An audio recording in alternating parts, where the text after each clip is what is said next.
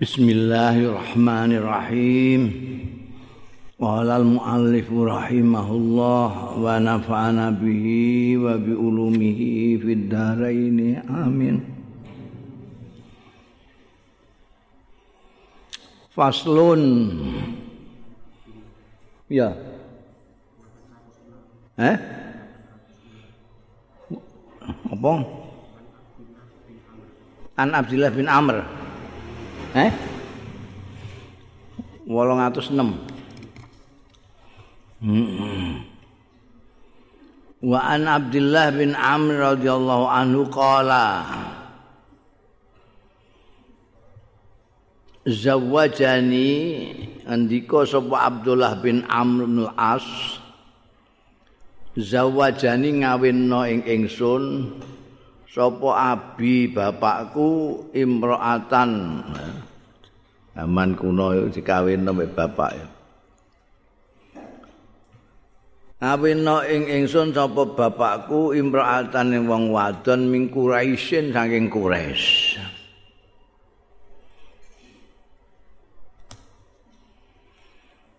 Falamma dakhalat mongko bareng melbu imroate Imra'ah iku mau alaiya ing atase ingsun berumah tangga dengan beliau. Ja'al tu dadi sapa ingsun niku laan hasulaha. Ora gatekno, ora ngrewes, ora memperhatikan ingsun laha maring imra'ah. Sekawinno dadi bojone mah tangga tapi ora diperhatekno. kena napa lima bi minal khirsi alal ibadah mergo barang bikang tetep kelawan ingsun bayane minal khirsi saking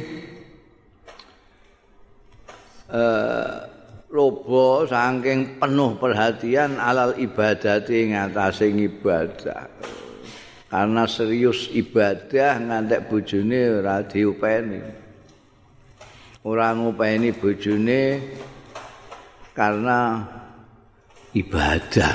Eh? Faja'a Amr bin As. Mongko rawuh sapa Amr bin As, sapa Amr bin As iki? Ramane. Dik mau diundang Abi saiki disebut jenenge. Aja mongko rawuh sapa Amr bin As.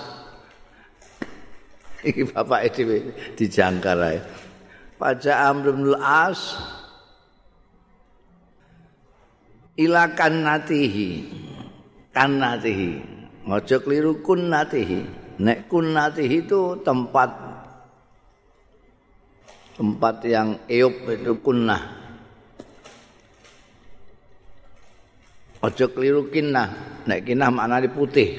Bahasa. Nek kina maknane putih kunna maknane tempat ayub-ayuban iki kanna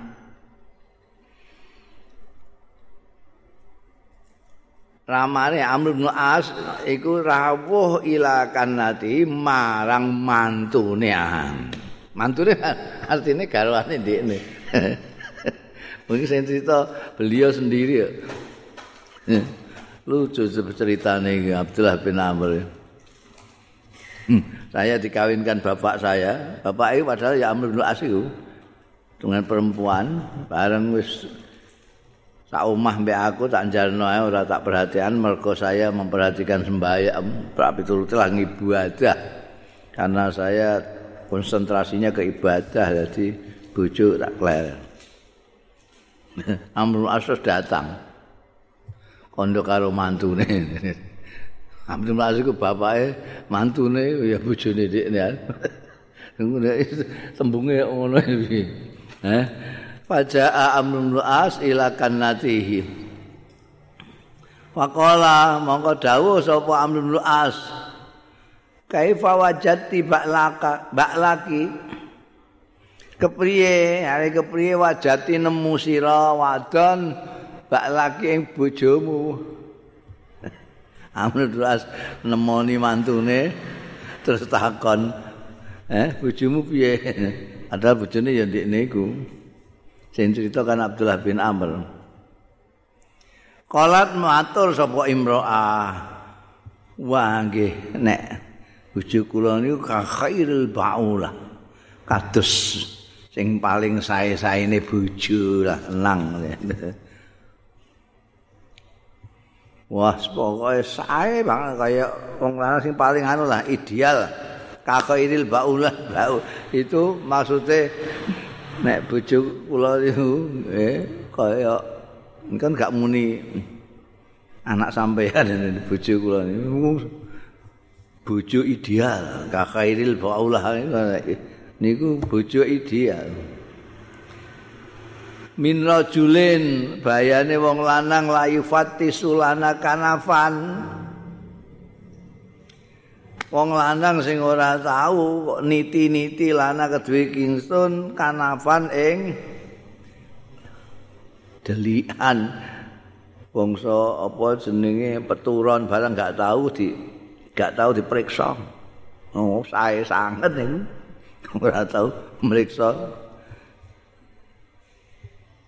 walam yakrub lana firosan bahkan marek-marek mohon boten lana kangge ingsun firosan ing tempat tidur saking apike ora ngantek ning tempat tidur gak ono. Niki piye kok gak. Jadi kaya ngelem tapi iku wadul jane, wadul. Lha piye? Wah, niku ideal banget. Mboten nate katen mriksa-mriksa. Iki apa nganggo daster apa anu kan nganggo pakaian dalam tahu ora ora tahu. ora tau mriksa-mriksa gak tahu atau niku. Bahkan marek-marek tengene peturan mal mboten. Potop pokoke. iki sing dibakas iku putrane sing dangu iku ambil as ya. Wah, langsung paham paham sapa jenenge. Lah Amr bin As itu bapak eh paham anak eh jadi mau takon aja untuk memastikan bagaimana anaknya itu ternyata ya itu ora diudik-udik bojone Fa akbara mongko madhep sapa Amr bin asramane itu amin Alaya ing atase ingsun aku terus digoleki parani fa azamani mongko nyeriusi sapa amrul as ing ingsun wa ghadabani lan ngamuk ingsun dukani ingsun bilisani kelawan lesane amrul as wa qala lan dawuh sapa um amrul as ramane angkah tuka aku ku ngawinno ing sira imra'atan ing wong wadon mingkuraisen saing kures. Kures itu klan yang nomor satu di Mekah di Arab itu apa jenis jadi kuras itu stop malah ada dawuh al imamah min kures ini kepemimpinan itu harus dari kures kures itu yang paling dominan di Arab itu. Kowe tak golekne bojo iku saka kures Zata hasabin. Duwe kemuliaan hasab. Dari segi dia keturunannya dari anu segala macam itu luar biasa. Tapi kue kok fa'alta ma fa'alta. Oh, kue berbuat siro maing barang fa'alta kang berbuat siro. Mbok klewer, orang mbok upeni, cedak iya orang.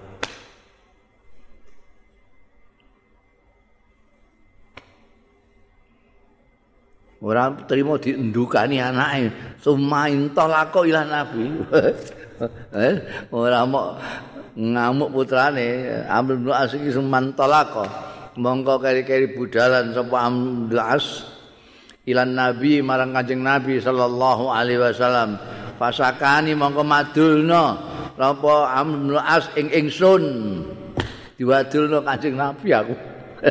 Wis bandukane aku terus mara ning Kanjeng Nabi ya aku diwadul. Anak kula niku sepuh ndi. Kula golekne bojo wedok sae sang dimbarno mawon. Pak Arsala diwaduli kalau ramane Amr bin As Pak Arsala mongko utusan sapa Nabi Kanjeng Nabi sallallahu alaihi wasallam ilayya. Jae undang rene iku Abdullah bin Amr itu bapaknya wadul-wadul ngelewer bojone.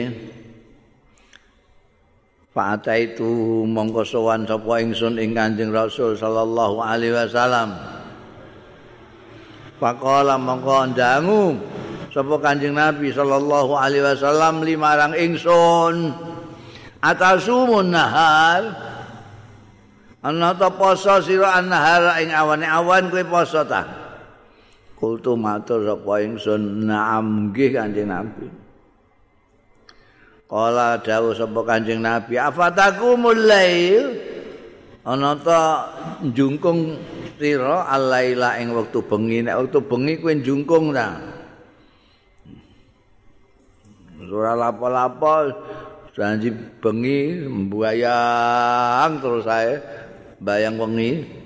Nek awan poso terus ae.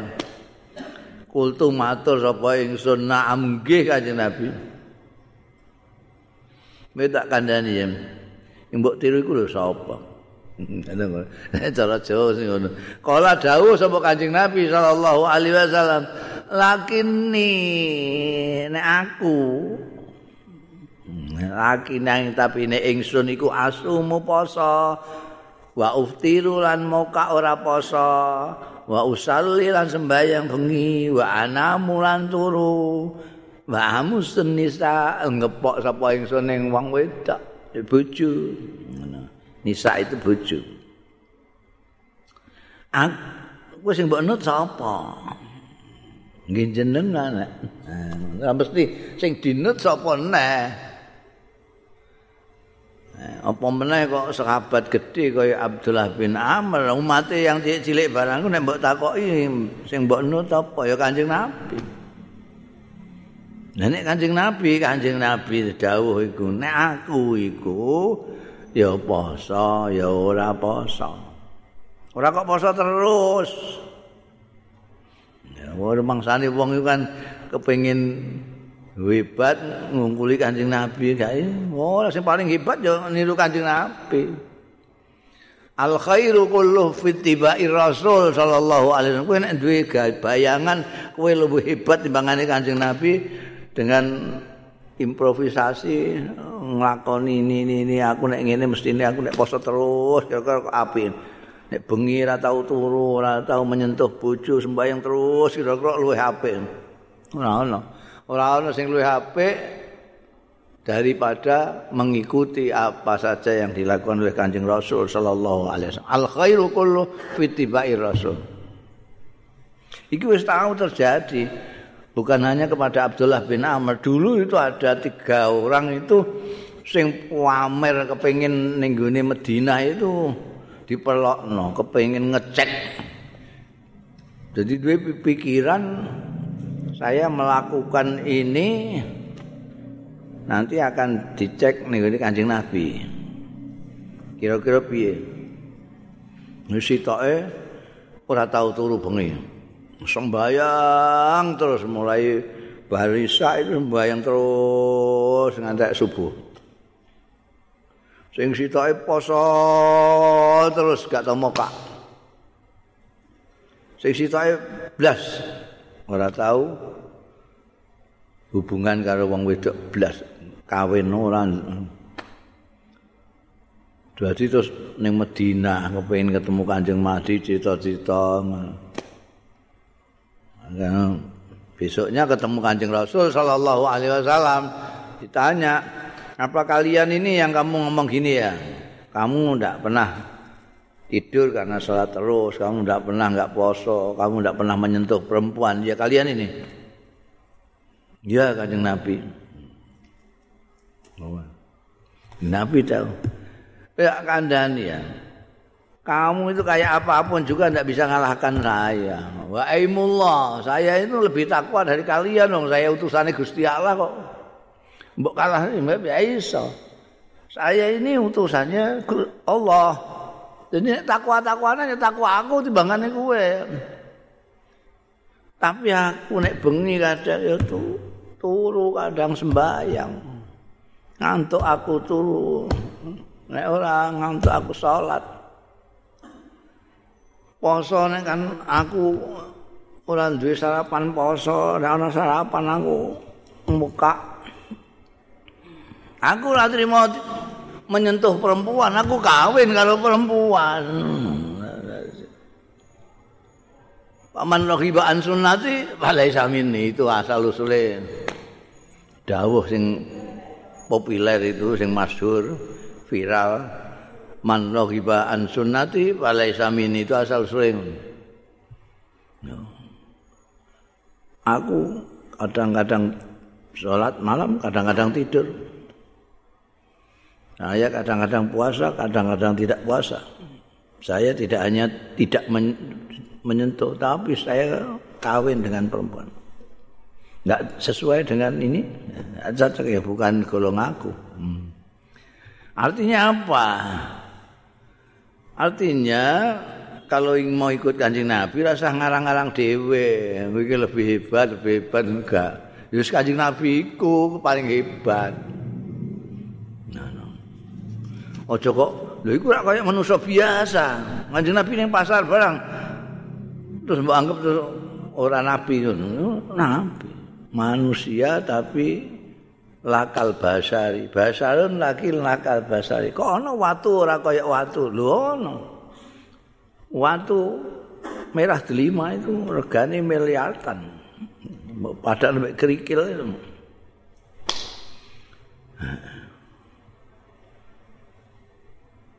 Iki yo ngono.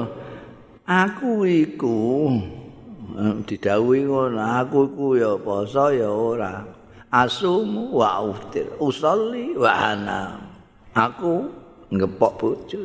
Lah kowe kok terus bengi gak tau turu ora tau ngepok bojomu apa awan poso terus iki paman raghiba an sunnati falaisa minni persis tadi itu. Mongko sapane wong sing ora seneng an sunnati. Raghiba itu termasuk kata abdad cara bahasa Arab iku abdad niku istimewane bahasa Arab iku ana lafat-lafat sing disebut abdad abdad ngaku dot. Saka diddun abdad nah. Jamae did itu diddun itu kosok ngono jadi ana bahasa Arab iku sing maknane siji lafate waki ora karuan. Kaya unta iku bahasa Arabe 100 punjul. Ana al ibilu ana al jabalu ana anaqatu ana bintu labun ana pirang-pirang 100 punjul. Maknane mung siji unta kabeh ana sing siji maknane ora siji. Lafate siji maknane loro kadang-kadang. Kaya zikir. Zikir iku bisa maknane mengingat bisa menutur. Kemudian untuk istilah dipakai dua-duanya Zikir itu adalah menutur dengan lisan dan mengingat dengan hati. Zikir. Ono sing aneh ya iki, adat iki. Kata satu kata maknane dua berlawanan satu sama lain. Piye kowe sae? Tuke memahami. Quran itu maknane bisa bersih, bisa kotor.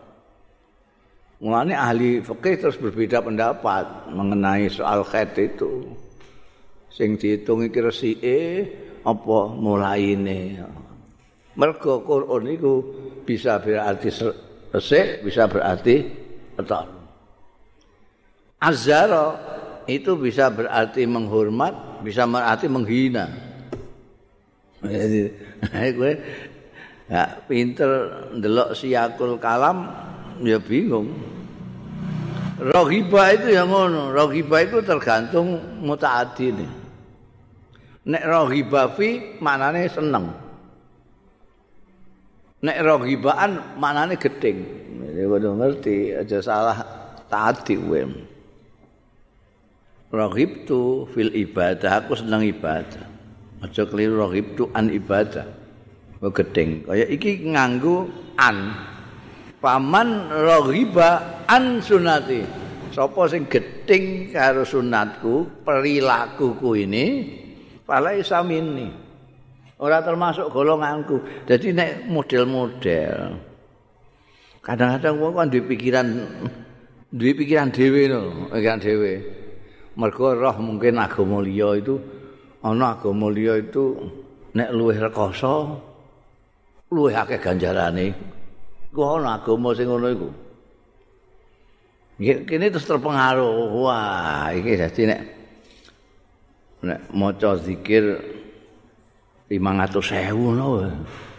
Banjarane luwih akeh timbangane telung puluh telu Alhamdulillah, alhamdulillah mak telung puluh telu mak sidik temen. Telung atus telung puluh ewu ngono luwih hebat. Yo terpengaruh dengan agama li. Di agama lain itu ya ada yang lebih rekoso, lebih banyak. Terus ana dalile ini cara Arab al ajru bi ghairi ta'ab, bi qadri ta'ab iku. Ganjaran berdasarkan capeknya. Oh, capeknya lebih nemen berarti ganjarane luwih akeh. Oh, iku agama liya. Punya turu ning gone tanpa lemek blas. Hmm, ganjarane luwih gedhe timbangane turu klasa. turu ning kasur nah ganjare mok sithik. Luwih akeh turu ning kloso itu bangane turu kasur ben ganjarane akeh turune ning kloso kepengin luwih akeh nek ganjarane ora ngaku kloso langsung lemah.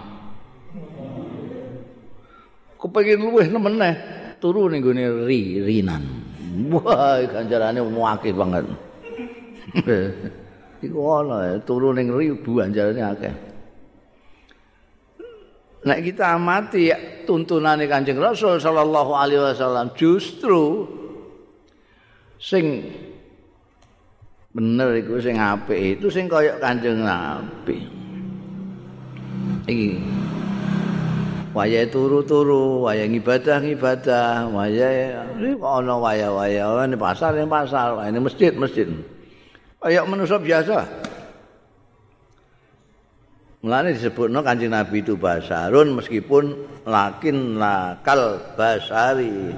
Dari segi bahwa beliau dipilih oleh Allah Subhanahu wa taala sebagai utusannya sebagai rasul dan nabi, beliau itu lain dengan kita.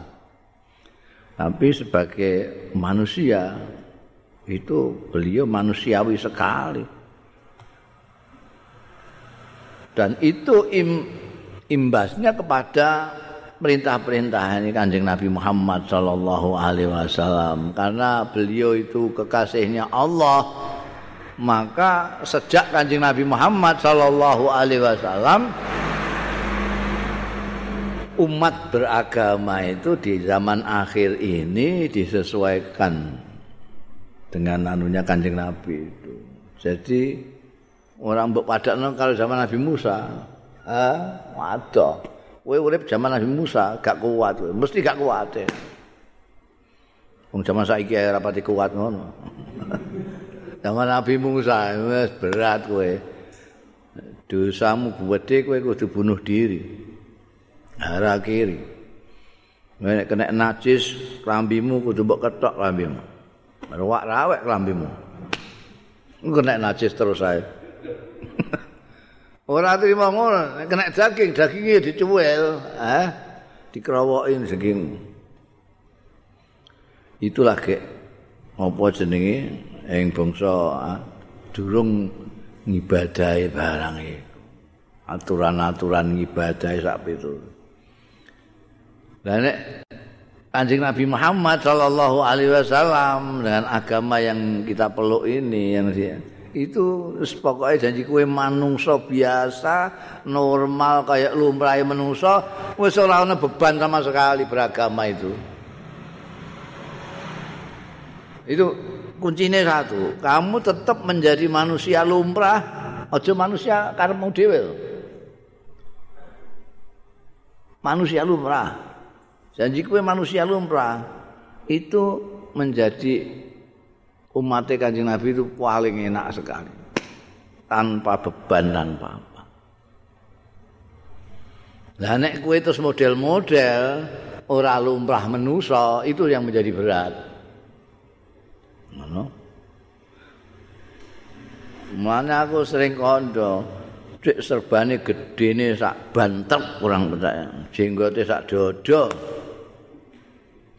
Terus ini fatwa nek kepengin selamat dunia kerat kowe poso orang dina orang bengi ora ora buka ora sahur. Mesti ku ngarang dhewe. Kena apa? Mergo lumrahe manusa ora kuat ngono iku. Lumrahe manusa ora ta lumrahe manusa Karek dicocok nek lumrahe menungso ngono ae, lumrahe menungso ngono iku piye? Embek tangga apik iku lumrahe menungso. Embek tamu apik lumrahe menungso.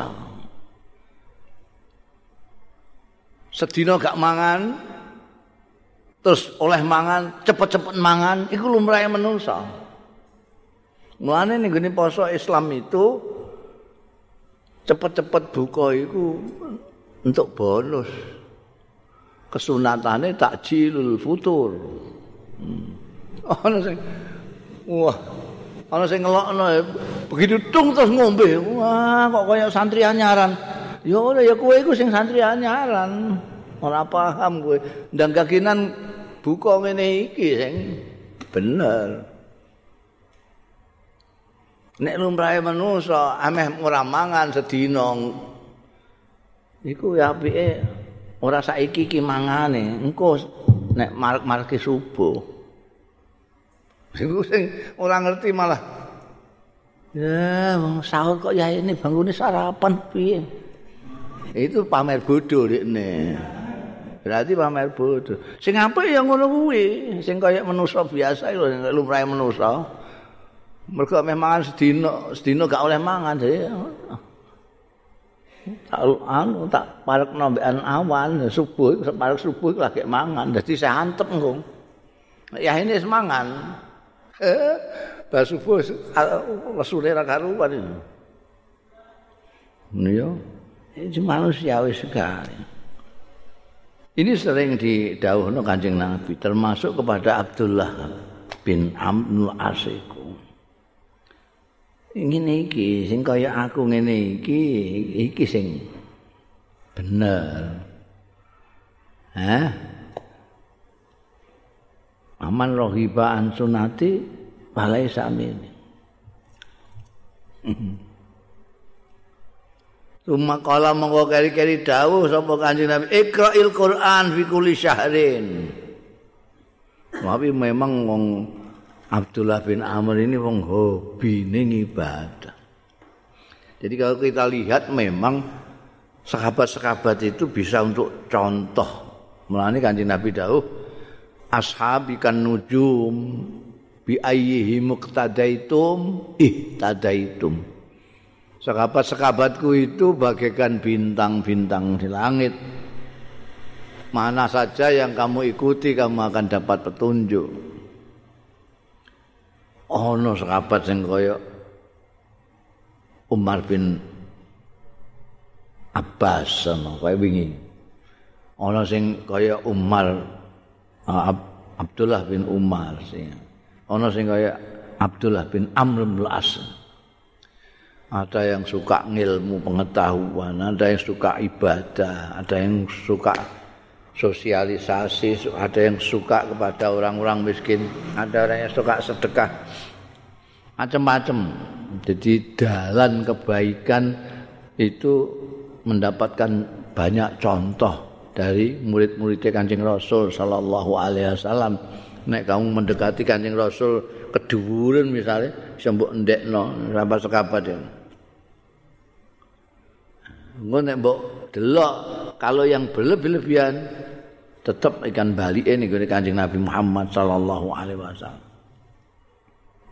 Iki kaya iki kanjeng Nabi ndawi mremakno ning gone sahabat Abdullah bin Amr bin As. Ya, fi kulli salah sana kowe maca Quran Abdullah Iqra al-Qur'ana fi kulli syahrin ing dalam saben wulan. Aja kok kowe kepengin ngatamno sewengi, ngatamno Quran sewengi, sewengi ngono iku ya terus bojomu mbok gawe perhatian kapan? Ya maca Quran ya saulan setiap bulan lah. Ngono iku ya saya mbantah ya Abdullah bin Amr. Kultu matur sapa ingsun, ini akwa min dalika. Eh? Stunde kula niku luwih kuat min dalika tinimbangane nek mok saulan atam niku kula langkung saking niku niku kuat kula. Ya wis ah. Kanjeng Nabi wis nuruti ae karepe sekabate. Kala dawuh Kanjeng Nabi, "Iqra fi asrati ayamin." Nek ngono ya wis ah katamno Quran iku fi asrati ayamin ing dalam 10 pira-pira dina. Nek saulan kowe jarene kentengen ya 10 dina lah. Wis matur ae kultu matur sapa ingsun. Ini aqua kula luwih kuat timbangane 10 dina. Kanjeng Nabi nurut kala dawuh Kanjeng Nabi ya wis ah fikuli salah satin ing dalem telung dina atam sepisan telung dina. Wis nek kowe 10 dina iku kentengen ya katamno telung dina saben telung dina katam sepisan. Wasum lan poso sira fi kulli syahrin. Ing dalem saben-saben wulan salah satu ayamin telu pira-pira dina. Saulan kowe poso telung dina. Wah nek kowe kurangan poso Ramadan kultu. Saya matur Abdullah bin Amr itu. Ini akwa min dalik kula luwe kuat min dalika timbangane poso kok saulan namung tigang dinten niku. Wenting niku. Ya Allah. Eh? Walian karo kowe yo Falam yazal yarfauni hatta qal. Falam yazal mongko ora gingsir-gingsir yarfau Kanjeng Rasul sallallahu alaihi wasallam yarfauni ngunggahno Kanjeng Rasul ing ingsun hatta qala. Artine dipremakno lah Kanjeng Nabi dinyang terus sae Kala hatta kala sehingga dawuh sapa Kanjeng Nabi sallallahu alaihi wasallam wis ngene sum yauman wa aftir yauman. Poso kowe di muni telung saulan terping telu muni luwih kuat iku kentengen. Ya seminggu pisan. Wah, kuwi seminggu ping mindo Senin Kamis wah enting ngono terus ae. Sampai akhirnya kanjeng Nabi ngerti wis saiki poso sedina mau kak sedina? Fa innahu mongko sedune poso sedina mau kak sedina iku afdhalus siyam luweh uta-utamane poso. Wa huwa utai poso sedina mau kak sedina iku saumu akhi Dawud iku pasane dulurku Nabi Dawud alaihissalam iku iku jajah dinyang. Nek menurut riwayat liyane jajah dinyang. Mboten nonton sing langsung sae tinimbangane niku. Ora ono. Sing paling apik ya poso iki. Sedina poso sedina ngokan. Sumakola mongko keri-keri dawuh sapa Kanjeng Nabi sallallahu alaihi wasallam innalikulli abdin siratan Setuhune iku kedue saben-saben kawula ana masa giat. Masa giat. Wong iku kadang-kadang mbayang enteng banget Allah. Itu kadang-kadang ada. Setiap orang itu mempunyai waktu-waktu sing dia sendiri itu ngelakoni ibadah itu kadang-kadang seragam banget. Wakli kuli dan fatrat. Dan itu kedua setiap apa itu mau? Apa mau aku maknani bang? Giat mau semangat yang giat kegiatan. Fatratun utawi jadi barsaratun ada fatratun kendo. Jadi orang itu setiap orang kadang-kadang sembahyang kok gairah tenan, wenteng kok semangat ra karuan. Eh, durung azan iki wis kudu pengen melayu ae. Tapi satu saat mendune ra karuan. Wis komat barang wis haras-harasan. Oh, ada waktu syarah, ada waktu fatrah. Wa imma ila sunnatin wa imma ila bid'atin. Mongko ana kalane ila sunnatin marang sunnah wa imma ila bid'atin ana kalane marang bid'ah. Bid'ah iku sing tak bahasakno nganggo karepe dhewe iku mau kreasi dhewe iku lho. Duwe karangan dhewe ning ngene kira-kira luwih apik. Gak pepeh kowe semangat ae terus kowe ngono. Tapi nanti nek kowe ora semangat terus duwe kreasi baru neh sing gampangake ibadah. Enggak bisa. Jadi sudah wis diatur mek Gusti Allah taala itu ndak memberatkan. Salat barang ndak memberatkan. Wong 24 jam waktu kita itu diambil untuk sholat itu nggak ada setengah jam. Mbak hitungi sembayangmu. Sembayangmu lima kali itu. Wah umpamanya sembayangmu disuwek-suwek no ya. Sembayang itu wis iku maca surat Baqarah iku ngantek kowe sembayang ngantek 5 menit itu. Wis taruh kata kamu sholatnya itu 5 menitan, ini peng 5 lagi selawe. Selawe menit. Tidak ada setengah jam.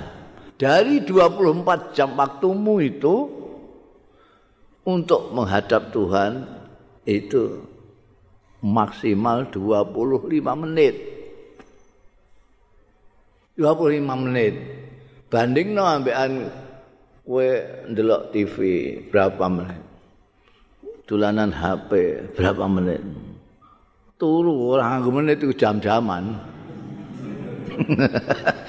menit itu eh, salah. Jadi tapi terus ana salat sunnah segala macam ini. Ini sunnah. Ya, kalau kamu sedang giat mau sembahyang mau selawe menit kamu kurang, silakan ditambah. Karena kamu ada syarah tadi ada rasa eh, giat untuk ibadah ini kok mau selawe menit kurang bisa tambahin. Tapi nambah ini aja ngan bid, aja ngarang dhewe. Ila sunnah. Sing di sing dituntunke karo Kanjeng Rasul diteladani, dicontohkan oleh Kanjeng Rasul sallallahu alaihi wasallam. Bayang qobliyah, bayang ba'diyah, bayang duha. Itu kalau kamu lagi semangat, giat itu gunakan ila sunnah. Jangan ila fitnah fitnah ya iku mau tuh nambah-nambahi dhewe wah kira-kira iki ngene apik kita pocone ping 1000 ngono bang hmm Pamangkanat fatratuhu ila sunnatin faqadih tada. Itu kan. Ini apa jenenge pengarane Kanjeng Rasul sallallahu alaihi wasallam. Mongko sapaning wong kanat kang ana apa fatratuhu fatroe eh, jeda waktu jedanya waktu kendune. Man iku ila sunnatin maring sunnah pakodih tada. Mongko teman-teman untuk pituduh sapa man. Karena yang menjadi orientasinya adalah sunnatul Rasul sallallahu alaihi wasallam. Jadi seperti saya katakan tadi, jadi angger melok Kanjeng Nabi mesti apik. Al khairu kullu fi ittiba'ir rasul. Ittiba'ir rasul itu ittiba'us sunnah. Sunnah itu artinya lakune Kanjeng Nabi Muhammad sallallahu alaihi wasallam. Laku itu bisa kaulan, bisa fi'lan, amalan. Apa yang dilakukan kanjeng Nabi. Itu. Nabi ternyata nek bengi ngantuk sare. Kamu ikuti, itu enggak apa Itu kamu berarti untuk hidayah karena kamu mengikuti kanjeng Nabi. Kamu kanjeng Nabi itu, oh, ning gone pawon ngono mara ning gone garwane duwe apa kuwi di sarapan apa? Mboten nonton napa-napa kanjeng Nabi. Ya wis aku tak poso poso sunat kan iso mbok niati awan. Esuk-esuk niat ora usah bengine kok bengi ku ora poso Ramadan kudu niat bengi nek poso sunat bisa esuk-esuk kowe gak duwe apa-apa sing mbok pangan gak ono. Lha apa timbangane padha ngaplone? Eh anggur poso oh iku jenenge apa jenenge nek kowe ngikuti itu dalam keadaan fatrah itu fatrah ila sunnah. Mengikuti kanjeng Nabi Muhammad sallallahu alaihi wasallam. Aku tak poso ah enggak dia apa-apa Kari-kari ana sing ngeteli berkat, gak sida poso. Ini apa Wa man kanat fatratuhu ila bid'atin faqad halak. Nah, iki nek fatrahe itu namang sampaning wong kanat kang ana apa fatratu fatrahe man ila bid'atin maring bid'ah. Bahasaku tau kreasi gawe-gawe dhewe, ngarang-ngarang dhewe. Fakot halaka mongko teman-teman rusak. Rusak. Itu ngandani Abdullah bin Amr seorang yang sangat-sangat suka sekali beribadah. Dan itu orang yang senang itu kadang-kadang lupa ketentuan-ketentuan itu ada pembatasan-pembatasan. Jadi kita itu dibatasi oleh ketentuan-ketentuan yang diatur sejak kanjeng Nabi Muhammad Shallallahu Alaihi Wasallam. Bisa sembahyang sunat barang itu kan tidak semua sembahyang sunat itu baik. Ya. bahasa bahasa sembahyang sunat. Mulai kenal lumpuh. Ada waktu-waktunya. Poso wayahe bodho eh terus poso kaya yo yo niku. Eh? Wah, mesti hebat iki wong wayahe wong ora ada poso kene poso dhewe mesti sip. Ora sip blas itu. Halaka. Wa fi riwayatin Lan iku kesebut ing suwijining riwayat. Dawe Abdullah bin Amr iku ana teruse fa adrakanil kibaru. Mongko metuki ing ingsun apa al kibaru? Waktu usia tua bareng aku wis tua. Aku tua. Adrakanil kibru wa fulan lemes Jadi ketika kita muda itu kita itu lupa bahwa nanti itu kita akan tua. Kowe dikandani wong tua ora ngandel, mergo kowe dalam keadaan gagah. Kandani kowe engko iku bakale tuyuk-tuyuk eh mlakumu iku ora kaya saiki gancange ngono eh gluna glinuk ngono ora ngantel kowe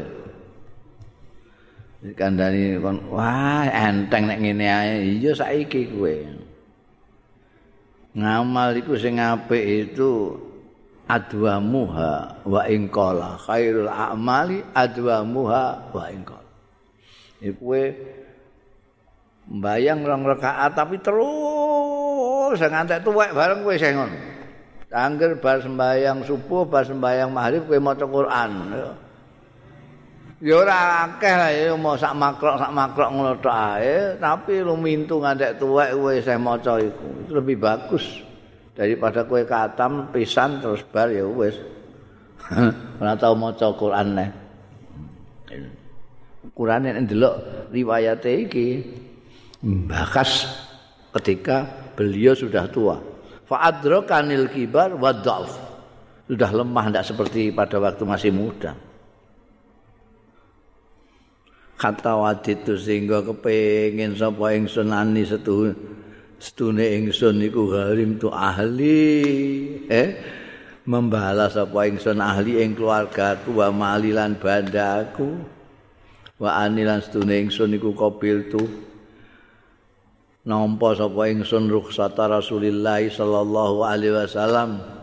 Ing kemurahan-kemurahane Kanjeng Rasul sallallahu alaihi wasallam mingkuli syahrin saking saben-saben wulan salah satu ayamin telu pira-pira dina. Eh kelingan. Ya Allah bareng wis sepuh kelingan. Ah. Ini gue tuwek ngene iki ya. Iya. Kelingan kanjeng Nabi biyen ndawuhi kowe maca Quran iku fikuli syahrin gak kuwi ya sekuli syahrin salah satu ayamin isih aku isih muni ini aku amin zalik ini aku amin zalik. Tak nyangi terus saya kurang akeh kurang akeh. Nah saiki berat ya ternyata saiki iki nglakoni iku. Eh poso fikuli syahrin telung dina ya berat. Nah, aku wis kadung muni kuat zaman biyen jadi terus anjing nabi ya wis ah poso sedina muka sedina Ngombiyen aku mau kak sedina poso sedina wenteng banget aku poso Nabi Dawud itu wenteng banget. Saiki berat banget. Aku gampang lesu saiki. Wis tua gampang lesu. Wis wis jam 09.00 wis klik-klik jare. Ya Allah, biyen iku aku gelem sak wulan telung dina ngono ae enak ya. Dewe dikai kemurahan Kanjeng Nabi ku tak tolak terus. ya jadi apa ajaran Kanjeng Rasul sallallahu alaihi wasallam harus kita tangkap bahwa apa namanya bukan ngremehno tapi bukan juga memberat-beratkan. Jadi asli memang aturan yang benar ya sing kok Kanjeng Nabi Muhammad sallallahu alaihi wasallam. Kalau kamu nafsumu mengatakan itu enteng, harus kamu kalahkan. Itu Kanjeng Nabi kok. Seperti halnya kalau kamu merasa berat, takokno lumrahe menungso. Lumrahe menungso ngono iku berat apa ora? Ora muni ora berat. Mergo Kanjeng Nabi Muhammad sallallahu alaihi wasallam iku manusa yang diutus Gusti Allah untuk kepentingannya manusa. Jadi sudah diukur la yukallifullahu nafsan illa usaha. Tidak ada perintah-perintah Gusti Allah yang di luar batas kemampuannya manusia tidak ada. Apa meneh Kanjeng Nabi Muhammad sallallahu alaihi wasallam dawuh Iza amartukum bi amrin fa'tu minhu mastata'tum. Kowe tak perintahno sesuatu laksanakan semampu. Jadi sembayang ora saklek kudu ngadeg. Nek kowe ora mampu iso linggih. Minggih juga ora saklek. Kowe gak iso linggih iso turun. dan seterusnya. Itu yang menjadikan agama ini mudah, tidak menjadi beban. Nanti kalau ana wong sing muni berat, berarti kon takok ning ngene lumrahe manusa. Nek lumrahe manusa muni ora berat, ini kok berat. Dia sendiri yang harus ngoreksi apa ini manusa tenan apa rada mampu apa ngono. Faslun mingkalami wa mawaidhi wallahu alam.